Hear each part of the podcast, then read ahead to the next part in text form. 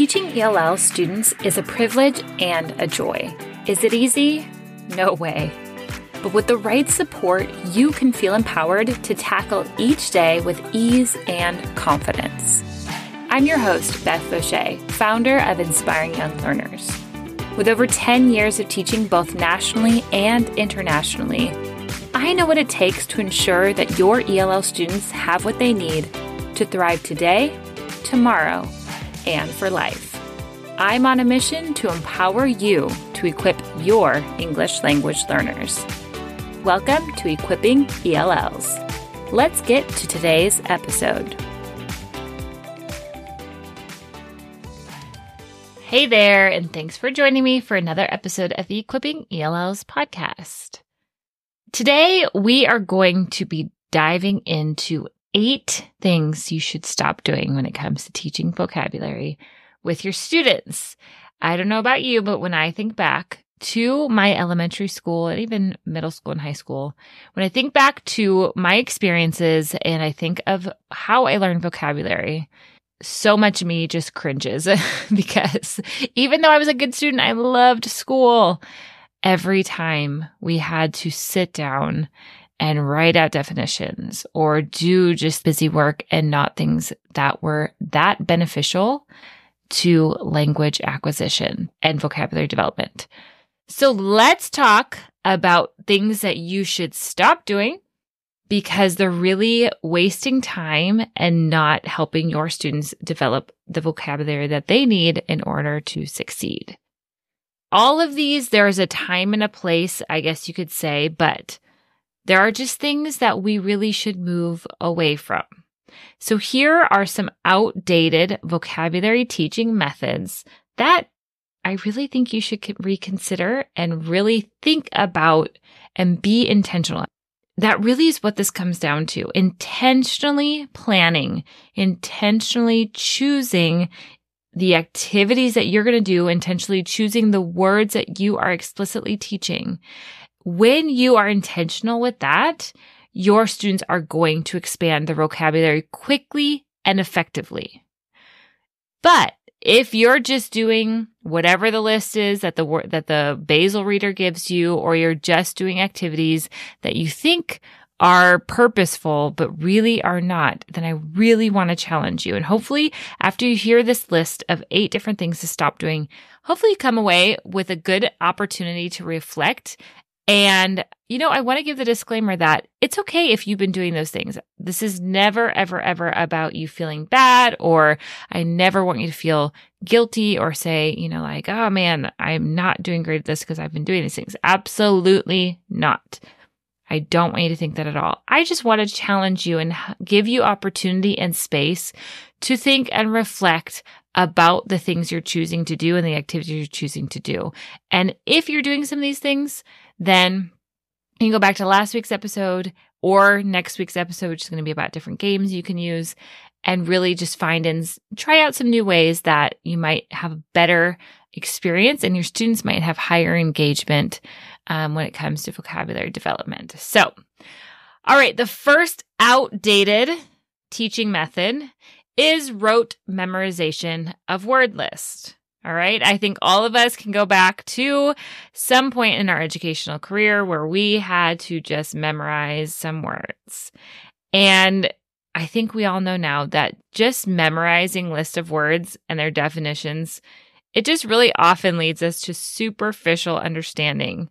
It really is not lends it, it doesn't lend itself to using naturally in conversation or, you know, just really gaining and grasping an understanding of the new vocabulary. This is really kind of how my learning went when I learned Spanish. And let me tell you, it did not help having memorized list of words and vocabulary and their definition or even just memorizing vocabulary out of context. And we're going to get to that in a minute. But knowing all of these standalone vocabulary words in another language really did not do me much help when I was in conversation with Spanish speaking people. Yes, I could recall some words here and there, But all of a sudden, when I was placed in context in situations where I'm trying to pull these words out when I, you know, studied a flashcard out of context many years ago, I couldn't recall many of those words. So let's not focus on just rote memorization of word lists. That is not going to be something that's helpful for your students. Number two, let's not focus on writing out words and definitions.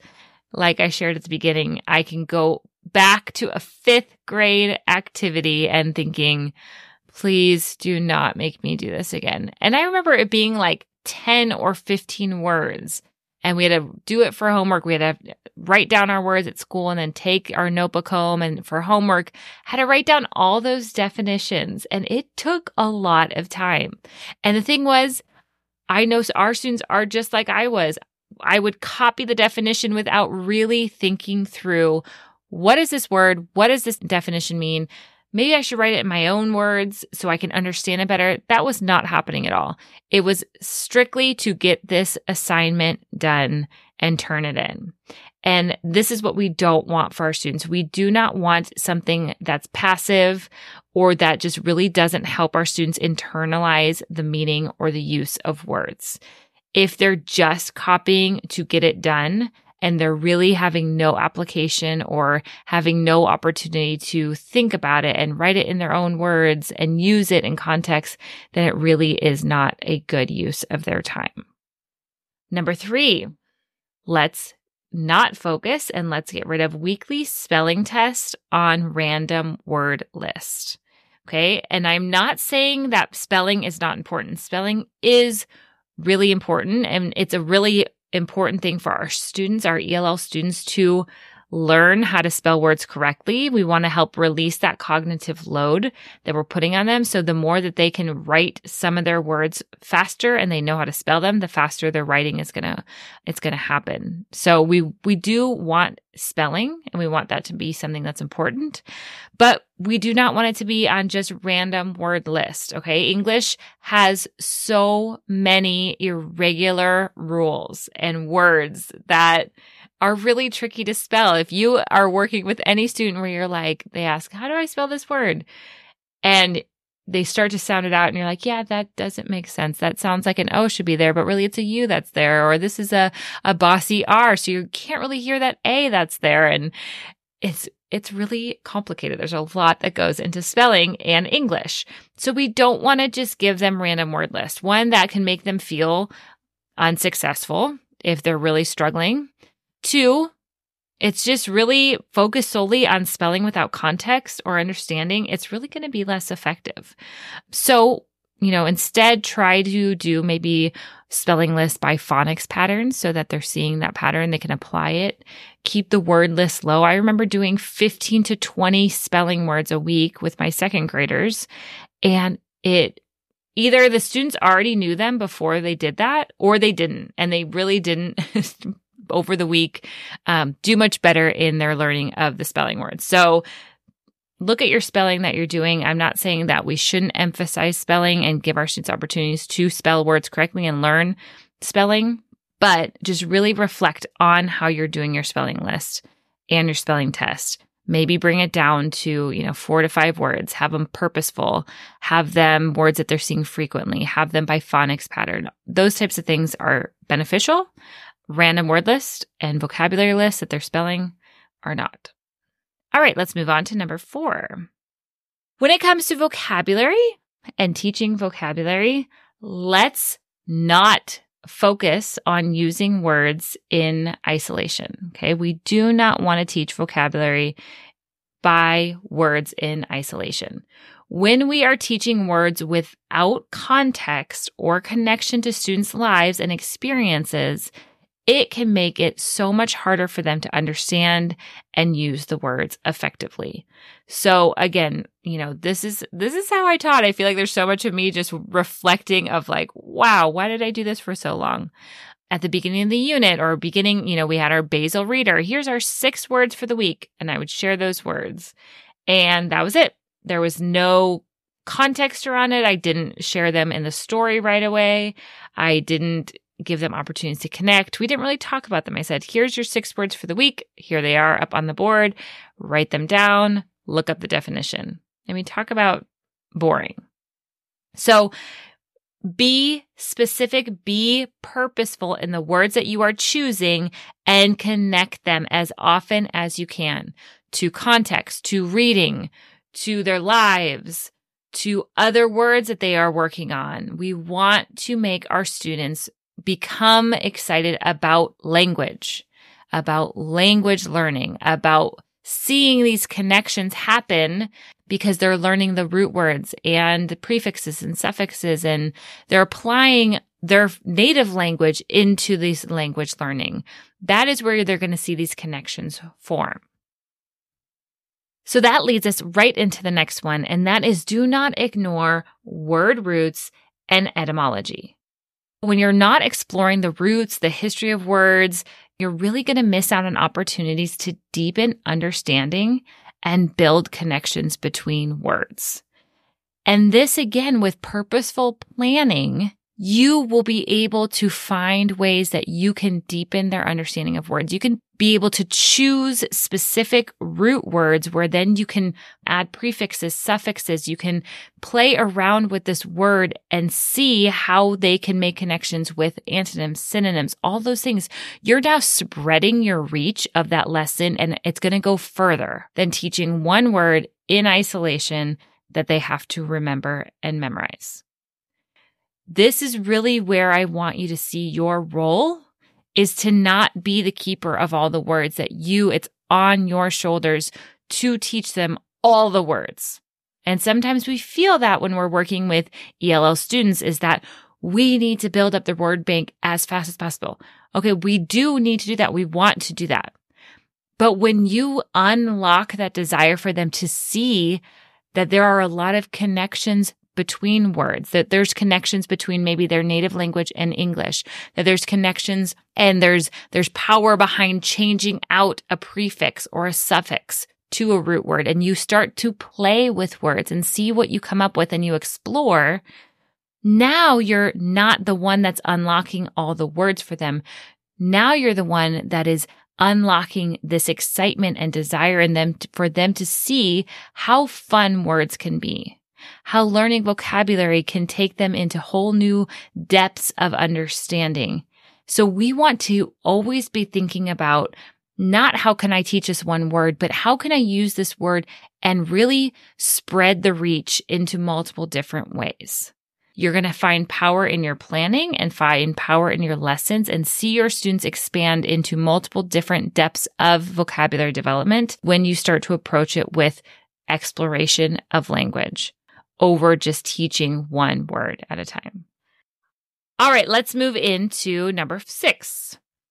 Let's not overemphasize dictionary definitions. All right. I cannot tell you how many times I looked at the dictionary. I wrote the dictionary definition down and still I had no idea really what that word meant. So we do not want to rely solely on dictionary definitions because it really can be limiting or it's just something that they're going to copy, but they're not going to really take in and understand. So it doesn't teach students about the nuances of words or their usage in different contexts. So we really want to push our students to think about the word, write it in their own definition, come up with a kid friendly wor- uh, way to define that word, work in groups to have them define that word, come up together with that and then see how you can work off of that definition. So if you're defining a word, have them work in small groups, come out, come up with one definition together as a class. Post that somewhere in the room. Maybe with that one definition, you're going to just go deeper on and maybe change out some words, maybe add some synonyms. Give them variety of that one definition. There's that's where the power is. Okay. And now as you post that in your classroom and they have spent time coming up with this definition on their own, and maybe they've spent time creating a picture for it, writing that word in a sentence, that is where that vocabulary word is going to come to life and that's going to stick with them. So take the time to do those types of activities and you're going to see that their output and how they recall that word and how they use it at you know, correctly in context, both in your classroom and outside your classroom is going to happen much more naturally. Number seven, let's not focus on repetitive fill in the blank exercises. Okay. So this really applies to vocabulary and grammar. There is a time and a place for this. I'm not saying that they're all wrong or bad. I think it's a good opportunity after you've explicitly taught and spent multiple opportunities to explore the vocabulary and really have fun with it. There's an opportunity to see with application of how they do with a fill in the blank exercise. But a lot of times, this doesn't require deep thinking or understanding of the word's meaning and usage. And so I want you to be really mindful of that and the vo- type of vocabulary worksheets that you're giving them, because the more that you can give them opportunities to apply these words naturally in context, in conversation with peers, the faster that word is going to be moved to their long-term memory regurgitating information or guessing and filling in words on a worksheet is not going to get them there as fast. I'm not saying that there's not a time and a place for that. There is. But I really want to challenge you to be more mindful of how you're giving them plenty of opportunities to use these words in conversations with their peers. That's where you're going to have a lot of success with this. Okay. And last but not least, number eight. Let's move away from using one size fits all vocabulary list. And this I've hit on in the last couple episodes, but I, I really believe in the power of knowing what words your students already know and assessing them on the words that they don't know and then spending your time on those words. So you know, as you approach a new unit, maybe pull out 15 words that are really specific to this unit that you want to cover. And then do things like a knowledge rating chart or, you know, a quick fill in the blank if you want to do that, or do some sort of quick assessment to see if your students know these words or not. This is then going to help you define and say, okay, for this group, they really need to focus on these six words. Or you know what? Most my class knew these five words. I'm going to eliminate these. I'm not going to explicitly teach them because they already know them. So I'm going to spend my time on these words that really do matter and then go in depth on those words that you choose. So it might look like you either have a different word list for a few groups of students or it might look like, you know what? The majority of the students are really strong in these words. I'm going to, I'm not going to teach those, but these words, they really had no idea. So this is where I'm going to spend my time focusing. When you purposely plan and when you're intentional in your planning, that is where you can really show up and know that the words that you are teaching is what your students need. So don't, you know, just say, here's the list from our book that we have to do and teach them you could be wasting a lot of precious time if your students already know some of those words. So be intentional in how you assess the vocabulary before you do a unit, how you choose the vocabulary, and then what words you're teaching to what students in your class. It sounds complicated, but once you get in this habit of planning your lessons in this way, you will see your students really respond when it's words that they need to know, that they want to learn, and that you're really intentional about. To replace these outdated methods, educators really, you should be encouraged to adopt more interactive or context based or student, student approaches. We want them to be applying these words as much as possible. That might be through conversations, that might be through writing activities, but really be mindful of how much output are you expecting of your students when it comes to the new vocabulary that you're teaching. You might want to integrate vocabulary more into reading and writing activities, using technology and multimedia resources, encouraging creative u- new uses of the words, just exploring word origins, really making them become word detectives and tailoring vocabulary instruction to the interests and the levels of your students. Okay. This will not only enhance vocabulary acquisition, but it's also going to make the learning process more engaging and meaningful for your students. At the end of the day, we do not want to be doing things that are going to just be time fillers that really are not going to be moving that vocabulary deeper in them, moving it into long-term memory so that they are going to be able to use that not just in your class, not just this year, but in future classes down the road. They are going to be able to easily recall these words because of the way you approached vocabulary when they were in your class. That's our goal. That's what we want them to do.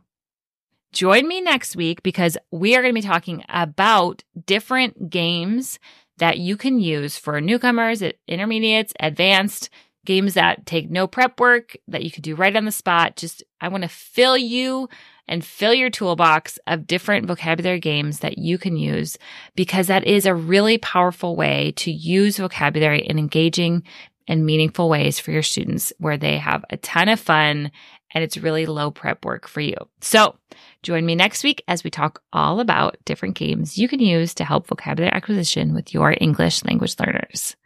Bye for now. Thank you for joining me in today's episode. All links and resources mentioned can be found in the show notes. If you're looking for even more support and done for you resources created specifically for the needs of ELLs, head to inspiringyounglearners.com. I'll catch you here next week. Until then, take that next step to keep equipping your ELLs.